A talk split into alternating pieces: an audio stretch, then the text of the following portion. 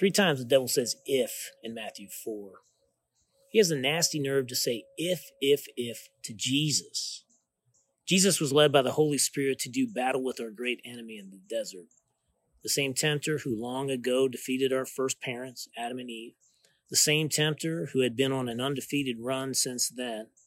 And now he's applying his same foul trade to our Savior. Unlike Adam and Eve, Jesus didn't have all the nourishment of Eden at his fingertips. He's on a 40 day, 40 night empty stomach. Satan slinks up to Jesus and has the nerve to say, If. If you are the Son of God, command these stones to become loaves of bread. If you are the Son of God, please. Jesus is already eternal Son of God, begotten of the Father before all worlds, conceived by the Holy Spirit, and born of the Virgin Mary. He was already declared by the Father in the chapter just before this one to be the Son of God at his baptism, as the Holy Spirit descended on him like a dove. The Father said, This is my beloved Son with whom I am well pleased. And the devil still had the nerve to say, If. Then the devil took him to the pinnacle of the temple and said, If again. If you are the Son of God, throw yourself down, for it is written, He will command His angels concerning you, and on their hands they will bear you up unless you strike your foot against a stone. The devil tries his hand at the Bible here with a little cut and paste job. Notice what he leaves out, and notice what he leaves off. He leaves out the part of the Messiah being protected in all his ways, which includes temptation. And the devil leaves off the part where Jesus will come and crush the head of the serpent. Amazing how he left that off. But still, he has the nerve to say if. Third round, he says to Jesus, All the kingdoms of the world I will give you if, there it is again, if you will fall down and worship me. As if it were his to give. But this is a wicked temptation because Satan is offering Jesus a suffering free, cross free path to glory. And that would mean no hope for us. But Jesus had already chosen to embrace suffering and a cross. And he body slams the devil with the written word of God here.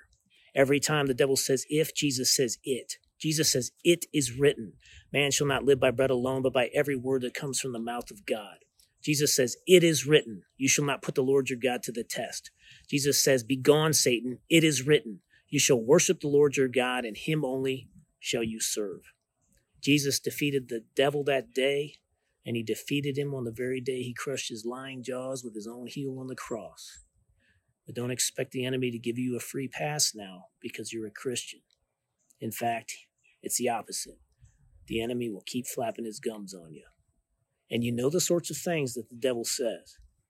If only you were smarter and didn't make so many mistakes. If only you were prettier or better looking. If only you were more popular or more athletic, more productive or successful. If only you didn't battle depression. If only that person hadn't hurt you. If only you weren't so full of anxiety.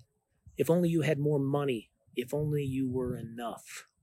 If only you hadn't done the very thing you vowed you would never do again. You know the sorts of things Satan says to you. Every time the devil says if, you remember that Jesus says it. Remember the great it by which the enemy lost his hold on you forever. Jesus said, It is finished. Every time now the enemy says if, God's word says it. It is written. I have redeemed you. I have called you by name. You are mine. It is written. Baptism now saves you. It is written, For as many of you as were baptized into Christ have put on Christ. For there is no if in baptism. You can forget what the devil says. Your God says, You are mine. Your Savior says, You are forgiven.